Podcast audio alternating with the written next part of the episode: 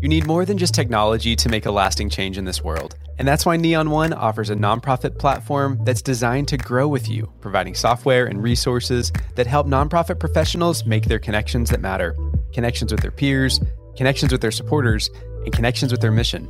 Learn how Neon One makes it easy to design amazing generosity experiences by visiting neon1.com slash we are for good.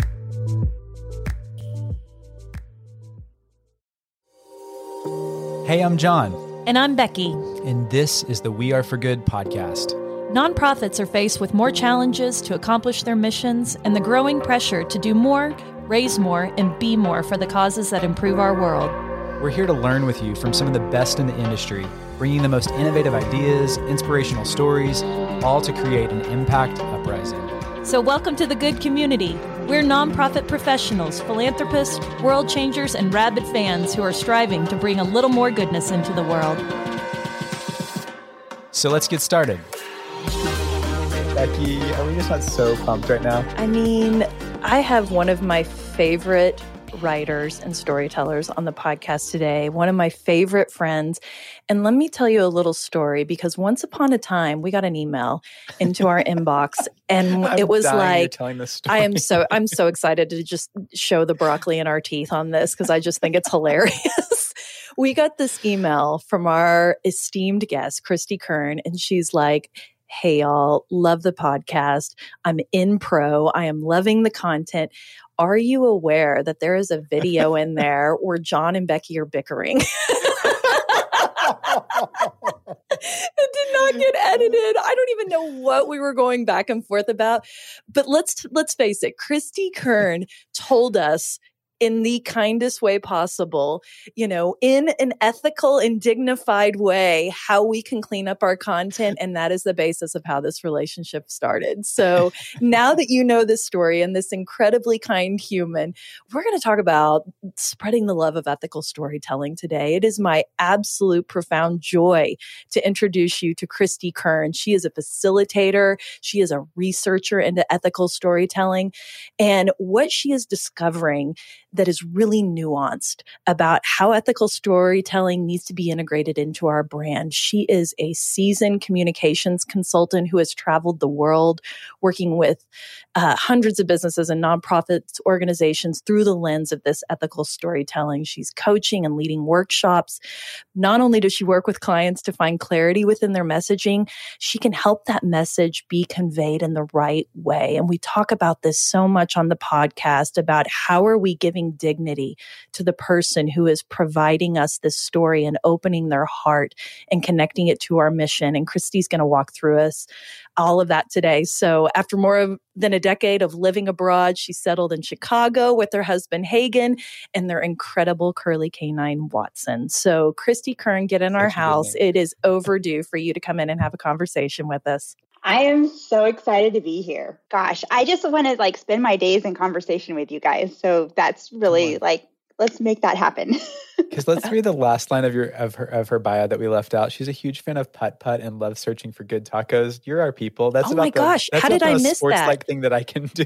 People who talk tacos to us are our people. It is our yeah. happy love language. Food. We are for good. We are for food also. So Christy Kern, we want to know about you. Like you have such a global story. I love how you've worked. I mean, you've been in Switzerland, you've been in Asia, and talk about growing up. Talk about this incredible heart you have for telling stories that matter in the right way and let us know about little Christy Kern and, and oh. how this developed in her heart early on. Oh my goodness. I I wanted to be a spy growing up. I was so into James Bond and I was convinced that I was going to be like the first female 007. By the way, if you've watched the last one, I clearly didn't, you know, achieve that goal. Someone beat me to it. But I did actually went down the whole route of, you know, looking into the FBI, the CIA, um, made it for, for pretty far along in the process. Um, and realized that I could not lie for a living. And again, I, this is not to say anything against amazing people who protect a, a, lot of things, right? This is not Isn't a. This what a spy would say, Christy. my cover is my cover. I don't know. Um, but I just it didn't sit well with me. And again, I, this is not to to make a dig at, at a chosen profession that I think can be very honorable, but um, I switched gears and went into humanitarian work, as one does, right? 180. fly out of an airplane. I might as well like be on. I don't know. Um, so I did. I went into development work, and um, kind of that's how I landed a little bit in this space.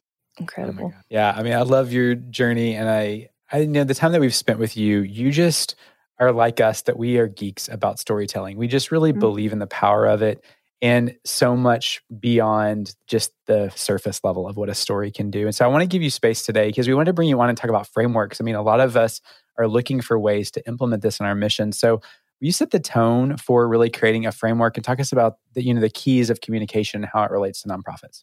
I am a huge fan of frameworks. You know, and, and here's the thing too. I've been in marketing and communication for a really long time.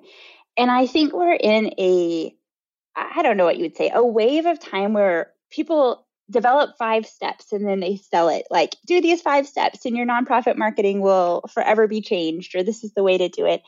And I think that's well and good in a lot of ways, but I also think that um, the reason I'm a big fan of frameworks rather than five steps is I think that they're those guardrails that you get to play in a little bit. And I think when you have a space of not do these things, but here's kind of how you can craft something, and it gives you almost like a play, a sandbox to play in, right? Maybe a little bit more. Um, so I, you know, in my bio, you talked about the fact that I facilitate. I came across a company called StoryBrand several years ago. I'd been Love working, brand. I know, so do I, which is great because I now work for them. So I, it would be bad if I said no at this point. But I um, I facilitate workshops for them, and and the reason that I love that job so much is exactly this. It is a framework that I can give people, and it allows them to craft a story within boundaries that just help them understand what they're doing and create something that comes out on the other side really clear and really powerful and really compelling. Um, and so I think getting a chance to kind of help people find their way in this space is, is just a really cool thing. I agree with you because sometimes those lists, as well intended as they are, put so much rigidity in the list. And it's like, you know, the world is changing day by day right now, especially digitally. How we interact is changing day by day. And we have to lean into the nuance of that, which we talked about a little in your intro.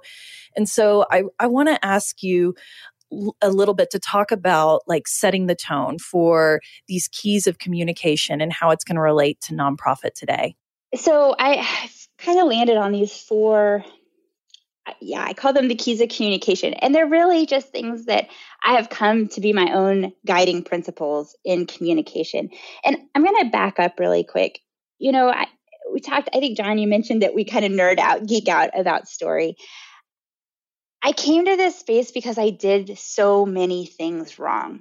And I, if there is a message that I want to kind of stand on today, it's the fact that I have a lot of grace for that. And I am out to talk about these things because I love, love, love to prevent folks from making some of the same mistakes that I made. You know, I think um, I got these amazing experiences. You know, I lived overseas. I got to do communication on behalf of some really incredible organizations. And the truth is, I didn't really know what I was doing. And I, I just made some bumbling errors that I would love to prevent from happening, you know, in the future. And so coming out of my own space of just bumbling through this, not always doing things right, I've really landed on some guiding principles that I use when I communicate and, and hopefully uh, help others as well. Um, and one of them really, I, I borrowed um, very graciously from Brene Brown, but it's this idea that to, to be clear is to be kind, right? And she she talks about this kind of in our capacity of setting expectations. And I think this is so true in our communication as well that really, when we are, when we complicate things, when we try to be clever instead of clear, when we overly, um, you know, when we confuse people, we're actually making it harder for them, maybe to engage with our organization, maybe to know what we're asking of them. And so I think one of the first principles that I try to lean into is how do we make this clear and clear? Because it's not just good practice, it's actually an act of kindness to the person on the other mm. side of that communication. Oh, that was so kind. Excellent. I love that too. And so go into the second one because I think there's four of these, right? There is. The second thing that I've really landed on is this idea that dignity is really at the root or should be at the root of all of our communication. I've thought so much about our roles that we play um, as marketers, as communicators, even as donors and, and beneficiaries and givers. And I'm, I'm learning more and more that we have kind of created these um, hierarchical structures of I need something from you, and I'm taking something from here, and I'm giving something here. And I think we've come by way of that honestly, but I think by putting people in these kind of predefined roles of you're a donor, so I need to woo you into giving me money, or you're a beneficiary, so I need to collect something like a story from you in which to share with this donor. I think we have kind of lost a little bit of the dignity of the humans in those roles. And and this isn't just about the dignity of our beneficiary, although that's a space I will camp out in all day. But I also think it's about our dignity as the marketers. I think it's about our dignity as the person reading that marketing, right? Of really expecting and, and teaching our donors that we recognize their inherent dignity as well and their role in this, that it isn't just about needing something from them. So, a, lot, a lens that I try to use in everything that I work on and put together is that we really see the person in each of these spaces. Love that. I mean, this is you are you're putting to words the things that I know we hold really true and try to amplify on this. And so I think this framework, these guardrails are really helpful. Um, the third one is to know what you're for. Um, I think, especially in today's politicized climate, we're so eager to jump into what we're against, right? We we we're always kind of railing against one thing or another. And and there is a place for that right? I am the first person who will get up in a soapbox and tell you all day long about what i'm against. But i'm really trying to lean in this space of being um, a lot more uh, strongly taking a stand for what i'm for and understanding it's not just about being against something but it's really about understanding the principles or the um, belief systems that I want to stand behind and really leading with that rather than leading with what I'm against. And I have found that this is such a powerful mindset shift. And it's one that I have to kind of remind myself over and over again because, it, again, it's a lot easier to come back to I don't want this to be true in the world versus I want this to be true instead and leading with that. And I love that from a communication standpoint because the consistency of using those words over and over is something that your your followers, your believers, your donors, they start to see that. And the repetition of that, I mean, we know as marketers, consistency is key. And seeing that, they're going to start to reflect that back to you, which is the coolest moment when that does happen. Oh my gosh, think about the wave that that can create. When right? you have these people who are all rallying together for something, I mean that's that's a powerful momentum shift, I think. Agreed. Agreed. It's kind of just like the whole idea too of just like don't bring me the problem. Like also come with like what how we can move forward. And I think there's power in that of aligning people about something they can get excited about the vision yeah you're casting this vision for what could be right? And you're right. inviting people into that story of this is the better world that's possible. How do we move people into that space? Okay so we're dying to know. Final one bring us home. Final one. Um, always anchor in value. This actually came uh, several years ago i co-hosted an online summit um, with a dear friend of mine and when we sat down to do this, we sat down to talk about all the things we didn't like about online summits um, and all the things we did. Clearly, know what you're for. um, but one of the things that we were really clear on that we were for was that we were not going to put out a single email, social media post, or presentation that didn't have deep inherent value in it. And truthfully, we cut a lot of stuff for that very reason. We would comb through every piece of communication with that lens of does this email actually deliver value? If it doesn't, it got axed. And I, it was a painful process to also realize how much content we were creating for the sake of content. That hurts um, me for you, honestly, because I think about that on our end too for things that we haven't published. I get it. Yeah. It, you know, especially as folks who earn a living by creating content for marketing and communications. It's a really hard thing to, to take that critical lens and say, does this actually deliver real value? Or am I just doing this because I'm supposed to get an email out this Wednesday? Or, and so I have come back to this time and time again. Again, these are things that I put these out because I need them to constantly be guard, guardrails for me, but to make sure that I'm not posting things for the sake of posting them or writing an email simply because it's a Wednesday, but that whatever is contained in that has true value for the person who's on the other side of it. One of the themes that we love to bring up on the podcast because I mean, we're like you. We're practitioners for so long that it's like we want to help encourage the sector to like lean into this is ethical storytelling. And I know it's a huge passion of yours. So will you help us kind of walk through how you would with a client of how do you morph a story or a, approach and to find this dignified approach instead? I think, kind of like we talked about at the beginning of this episode, I started off again loving frameworks and appreciating that there are some really good ones out there. In fact, if you go over to like ethicalstorytelling.com, these folks have already done a beautiful job thinking through kind of to do's and not to do lists. And so I am not out to reinvent any wheel. I think some really beautiful groundwork has been laid in these. And I, if you are in this space, go check some of these resources out. One thing though that I have started to realize over time is that the word ethical was tripping me up a little bit. This is a very recent kind of unpacking for me. What do you guys think about? Let me ask you this. You guys think a lot about ethical storytelling. What do ethics what comes to mind when you think about ethics?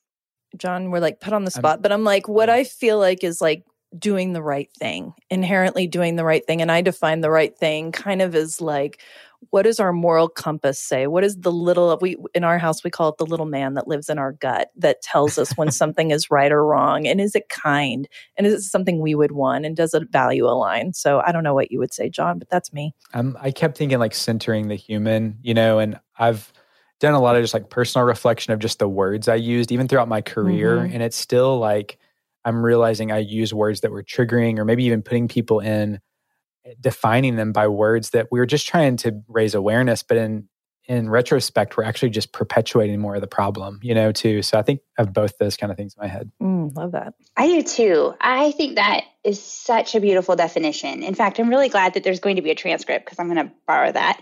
Um, I think when I started in this space, I, I am somebody who does really well with black and white. So coming back to that sense of, you know, to be clear is to be kind, I appreciate clarity in what expectations are of me, right? I appreciate clarity in am I doing it right or am I not doing it right? And it's just a little bit of how I'm wired. And so when I came into this, I wanted to clearly know, am I doing storytelling, ethical storytelling, right? Or am I not doing it right? And what has been so hard for me is that I think it is the little man in your gut. It is not such a clear cut check these boxes. And I am a fan. I do think there is a time and a space for those check boxes to make sure, hey, did we do all the things that we meant to do? Um, kind of like a packing list. Did I get all the stuff in my suitcase that I meant to get in there? Yeah. But at the same time, even packing is a little bit what's the weather? What do I want to wear to that dinner I have to go to? I think ethical storytelling has a lot more nuance in it to exactly this. Am I building a connection first and foremost? Am I creating stories in a way that make the both of us feel good about what that story is and how I share it? And so as I've gotten into this, I've started kind of relating this a little bit more to like story stewardship than ethical storytelling mm. in the hmm. sense again, these are words that are helping me unpack things. They may or not be helpful for other folks, but of, of this way that think about when a really good friend shares a story with you, you treat that story very differently than you do if it's somebody you don't know, right? If if Becky and I were sitting down, or John and I were sitting down, and I share something kind of personal with you, you're probably not going to turn around and write a social media post about it, right? Right. and yet, unintentionally sometimes i think that's when we collect these stories from beneficiaries or even from board members or things we we treat them a little bit like a commodity. And then that checklist comes into place of did i ask them? Okay i did tell them i was going to post this. Am i using good words or bad words? Okay I, I made sure i didn't use this word.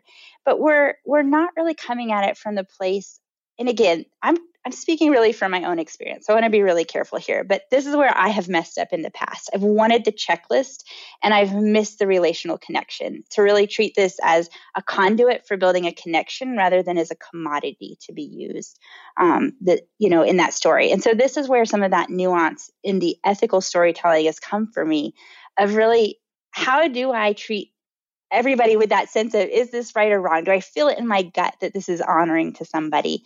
Um, John, how your definition was so beautiful of like, mm-hmm. does this person feel empowered and dignified and, and better because of this experience?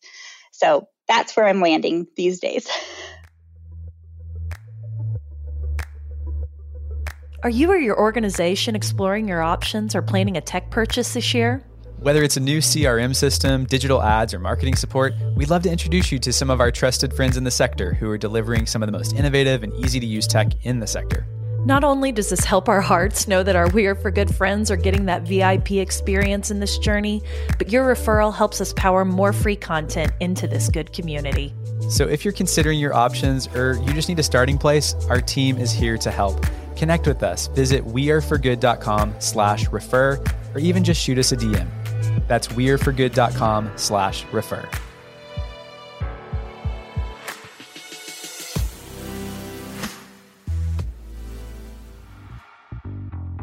Hey friends, do you want or need a plan to reach your fundraising goals this year? Or maybe you're looking for a playbook for how to show up with more confidence as a nonprofit leader?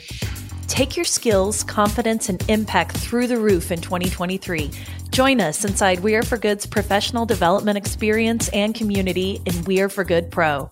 So, inside, you'll find workshops and live coaching events with Becky and myself, and you'll even see some of your favorite past podcast guests too.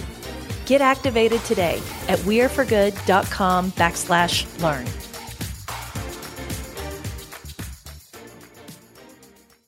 I mean, you just said relationship over commodity. I'm like, holy cow. I feel John's about to make a graphic out of that. It's coming for this episode.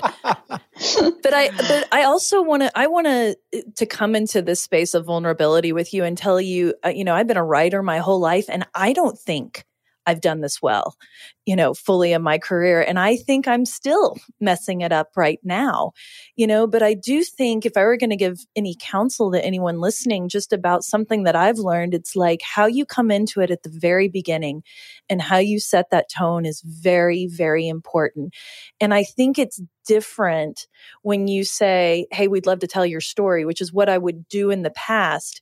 But now we say things like, we would love for you to help co co-tell this story or co-build this story with us. And I'll give you an example. So we had JJ Velazquez on for Good Humans Week um, last December, and and he had been incarcerated, wrongfully convicted and incarcerated for 24 years. And when he was exonerated, I mean, can you imagine the trauma of that? And as we were building that script and that conversation, we did a lot of pre-work with him, and it was a lot of questions about about are these the right words? How does this feel to you? You know, do you want to take any of this out? Is this where the conversation wants to go? You know, and this is your story. That has to be underpinnings because we are really dealing with people who have gone through deep trauma. And we want to be respectful of that. And we want to make sure that the story that we tell through our medium at We Are for Good aligns with the message that he wants to get out about justice and about um, you know revitalization and about community engagement and also you know there's a great he i love that i brought him up accidentally because he was a part of curating the first tedx at sing sing prison in New York. And it was lifting the voices of prisoners and letting them have a voice, ha- letting them have dignity and a, in a place where they felt society had discarded them. And so that's just one example. And I can tell you, we are not getting it right all the time here. But like you, we are students of this. We are evangelists of trying to learn more. So thank you for saying that. And I just want everybody to know that we're on this journey too. This is one of many, many reasons why I adore you guys and the work you're doing and I think it's just that, like peeling back this curtain and, and letting people see the messy behind the scenes of these things coming to light. You know, we we read an email that has a story in it, or we see a YouTube video, or we hear it on a podcast, and we don't always understand and appreciate all the work that went into building that relationship behind the scenes, all the editing, exactly what you said. Are you comfortable with this? Do you want to rephrase this? Did we not say this right? That that's what real relationship looks like, I think, and getting to the point of again, this is no longer a commodity that I'm sharing or using for some end goal. This is really a sense of you helped people build a relationship through hearing that story. You created connections. And I agree. I don't think any of us will always get it right, but I think getting to see how we move through this process, that's where I'm learning the most is watching other people say, here's how I'm developing you know my journey my process towards collecting stories and building relationships and that's uh, the fact that you're kind of pulling the curtain back and sharing that is just beautiful and phenomenal. Well, we should. Like I I think we should be talking about everything. What's working, what's not working. Like let's fail forward together and I and I'm just really curious about your research because you know, I just want everybody to know every time that I've talked to you, Christy, in the last like year and a half, you're just like a sponge. You, you're just, you put your flag down and you say, this is what I'm here for. I want to create awareness about it. I want to create ripples with it. And you've done all this research on it. And I would just love to know, like, what are your research findings about ethical storytelling? I think there are some amazing organizations out there um, that are really leading the charge and being very vulnerable on this front. Um, one of them, if you don't follow already, is 100 Cameras. They have actually made a really conscious decision, which I think is beautiful, to start removing themselves literally from the picture um, and really just focusing on who they're serving. And I I have watched them. Obsessed. They're not talking about this. I know a lot, but they are doing it in such a genuine way of really shining the spotlight on, again, knowing what they're for and empowering the people they're serving and making it all about them and less about the organization. Um, I had an incredible opportunity this summer to go with a group called Kindred Exchange to Uganda. And they are also at the kind of I'll say vulnerable forefront of saying we might not be getting it right, but we're going to talk about it every step of the way. And when we need to course correct, we're also going to talk about it.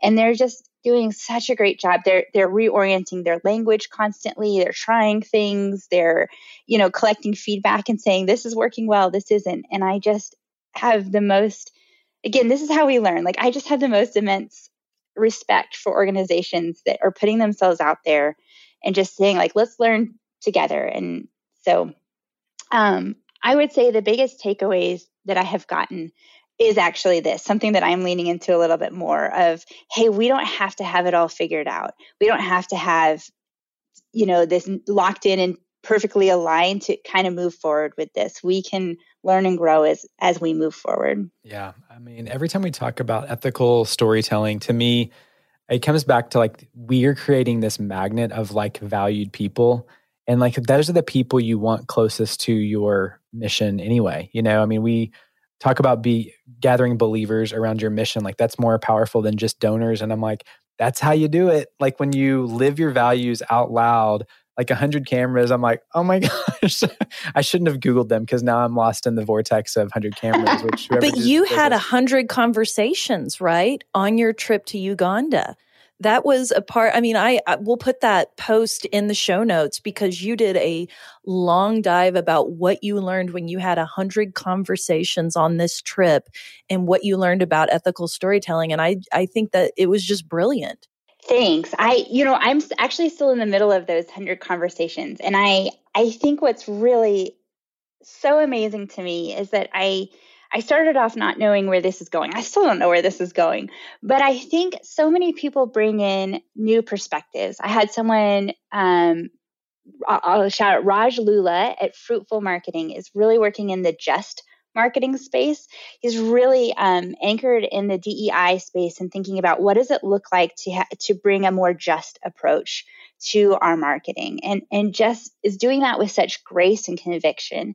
Um, and there's so many parallels and overlaps to his work and to this, you know, ethical storytelling side. And I um, Maria Bryan, who we were talking about earlier, is is Love looking Maria. into trauma informed marketing, and I think there's just so many different kind of avenues into this of just what can we what what all can we bring into this space. I don't think that it is so um, like here's our circle of ethical storytelling and here's our circle of marketing and here's our circle of donor relations. I think that it is such kind of the the the ecosystem underneath all of this to say how do we kind of come back and instill dignity in everything we do how do we come back and really build relationships first before we put out content um, I, I hope that becomes at least for me i hope that underlies everything that i learned to do going forward Amen. I think that's beautiful. And I wonder if you would lead us into like some do this, not that. We love doing this on the podcast, just getting really practical. Like, what's some stuff you see out there that you're like, instead of doing it this way, maybe this is a more impactful way to do it? So, when it comes specifically to storytelling, I would say a couple of things that I have really appreciated. I have heard people talk about this, and I saw this firsthand in Uganda. When we were on the field, we there were no cameras that came out right away meaning that before we started collecting any sort of materials be it photos videos whatever there was really an intentional space of building relationships first and foremost. And i think by the time cameras came out it was such a different like let me take a selfie with my new best friend versus like here's somebody that lives overseas that you should see a picture of. And so i would say one thing that i have really loved is that again intentionality of relationship first. Um another kind of do that i have loved is really kind of centering exactly what you said earlier becky of this isn't me taking a story from you to share somewhere. This is actually me giving you the stage to share your story. Uh, Tori Hope Petersen has um, a hoodie in her online shop that I love, and I'm going to butcher this. I should have pulled it up beforehand, but it says something like something about the fact that people aren't voiceless like they don't need we don't need to be a voice for the voiceless necessarily. We just need to give them the space for their voice to be heard. Yes. and i think about that so often because we have grown up in this society of be the voice for the voiceless. And i think there are very few people out there in the world today that are actually voiceless. I think most of the time we just hold on to the microphone so tightly we never get them a chance to share their own voice.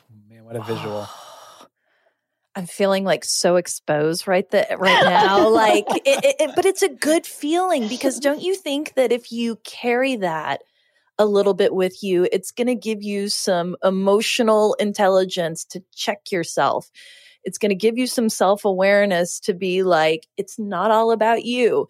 You know, we need to check again that ego at the door and we need to share the space. And I mean, I feel the power of that. I know John does too, and the weight of it, just simply having this microphone. And it's just such a profound gift to be able to have people like you and, you know, these 300 guests that have come on to this podcast to just share what they know to help us all move through this world a little more kindly, a little more humanely. I'm just, I'm just here for it. So, okay, Christy, this is the mother of all questions for you because I've been wanting to know this entire time about a story in your life where philanthropy has come in and you feel like it's changed you. And I, you've had so many interviews and so many discovery calls, and I cannot wait to hear the one that has stuck with you the most. All right. So, this is a two part story.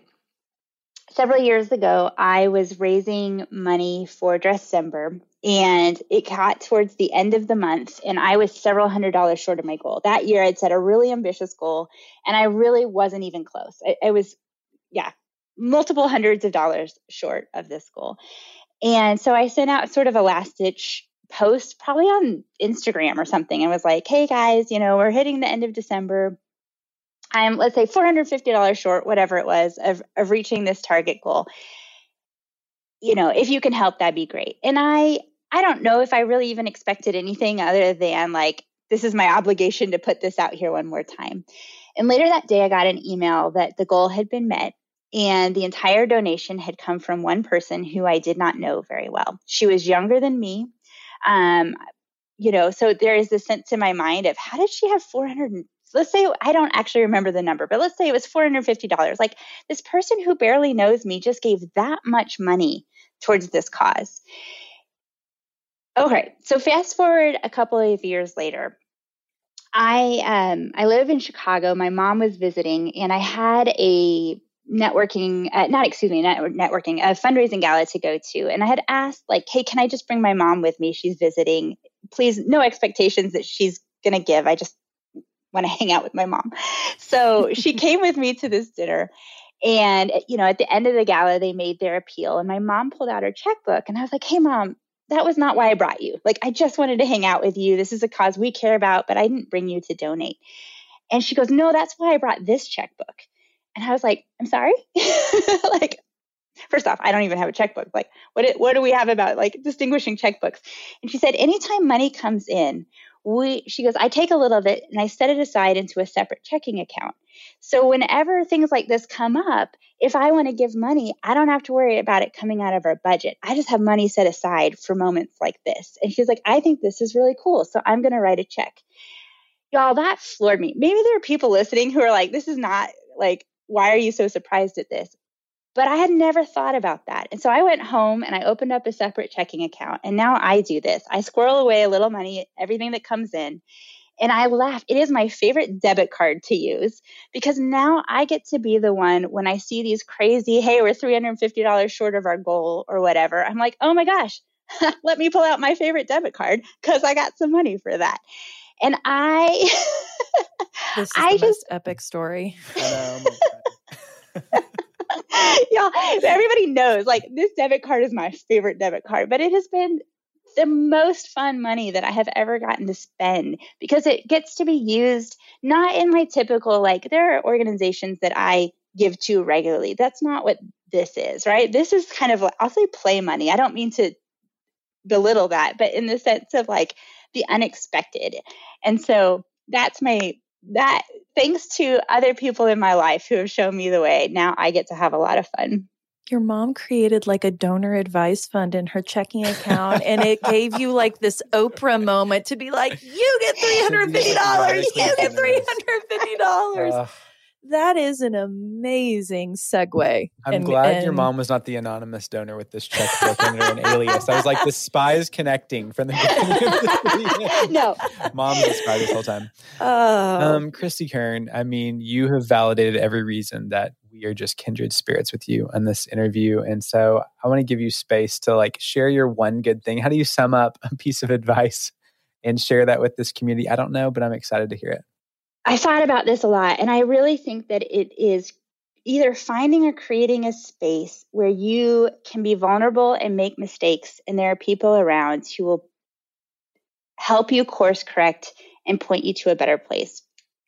I um I was at the gym this morning. I go to one of these gyms that's like group fitness classes and so they have trainers that walk around all the time, you know, kind of yelling motivational things at you and telling you you have 10 seconds left, don't give up. Adjusting sort of Becky's yoga pose because she can never stretch. Yes, got it. Yes. I see it. so this is okay, we're on the same page here because I I showed up at this gym a few months ago and I was so intimidated, but I want to get stronger. Like strength is not really in my physical repertoire. And so I showed up at this gym and I was like, listen, I am so intimidated to be in this room, but I really want to get stronger and I need help.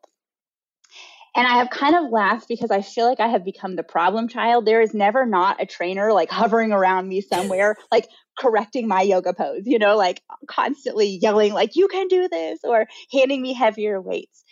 And I noticed a couple weeks ago, I always laugh that I feel like the gravitational magnet for, you know, course correction here. But I've noticed that they don't actually do this for everyone. And I think it's because when I showed up initially, I told them what I wanted. I wanted to get stronger, I was intimidated, and I needed help. And I think that there is a lot of parallels in how I need to show up in this work of ethical storytelling. If I'm really intimidated to get it wrong, I don't know what I'm doing, and I need help to get it right. And so I'm trying to constantly create ways that there are people around me who I can be vulnerable with, I can make those mistakes, and that they will speak into my life and say, You kind of is that you probably shouldn't have used that word there, Christy, or did you really think about how that was going to come across? And that's really hard. I think it's really hard for any of us to allow that kind of input in our life. I'm not somebody who likes to get it wrong, but if I look at going to the gym, y'all, I am stronger than I've ever been in my life in the course of a few months. And the thing that really is interesting to me is that I have not injured myself, despite the fact that I've been pushing my body so hard.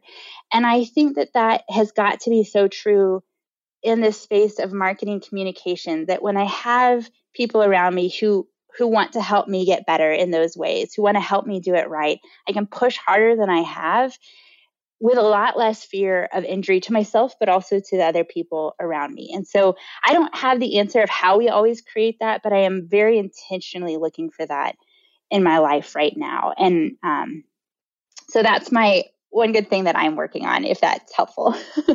she just like story told the most yeah, beautiful metaphorical mind body spirit working journey that you're on right now and I, see it. I, I, you're the first guest we've ever had on the podcast who said, "No, we don't need to promote me or my business. Like, we need to promote this idea.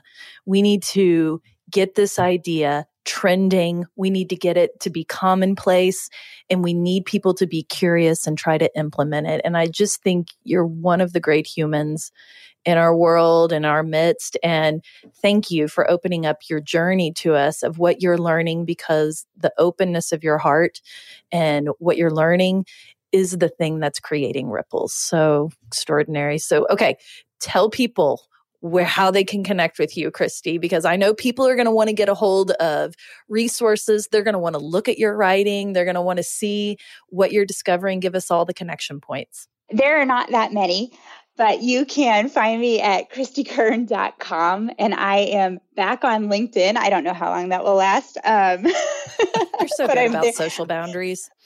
I am there at least for for this season. Um, but I do. I would love to connect with folks. Again, I I am learning all that I can. So I'm always happy to have conversations about how we can do this better. I'm happy to learn about best practices that other people are implementing. I will always, always welcome those connection. So find me however you can, but um, come at me with it. and I'll say, like, we'll link all this up in the show notes. You dropped some great links to ethicalstorytelling.com, which we've used. We use their ethical checklist, storytelling mm-hmm. checklist, and some of our packets. I just think there's some great resources there. So if you're curious about this, please reach out. And friends, let's dive into this. Let's make this the norm. That would create a more humane space, and it's going to help our missions track trend and find more people. So thank you, Christy Kern, for being such a light to us. Thank you. This has been so great. Hey, friends, thanks so much for being here. Did you know we create a landing page for each podcast episode with helpful links, freebies, and even shareable graphics? Be sure to check it out at the link in this episode's description.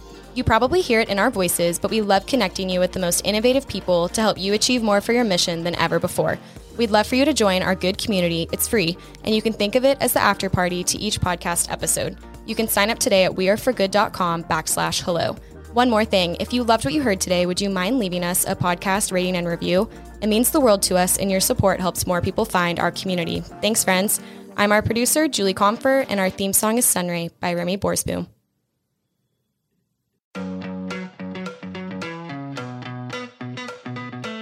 Rabid fans have always powered the We Are for Good podcast, but now Rabid fans can get even more goodness and access by joining Good Friends. It's our listener support community for the We Are for Good podcast.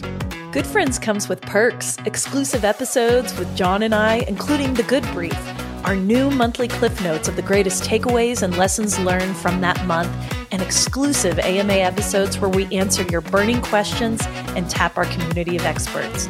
Join now or learn more at weareforgood.com backslash friends. We can't wait to see you inside. That's weareforgood.com slash friends.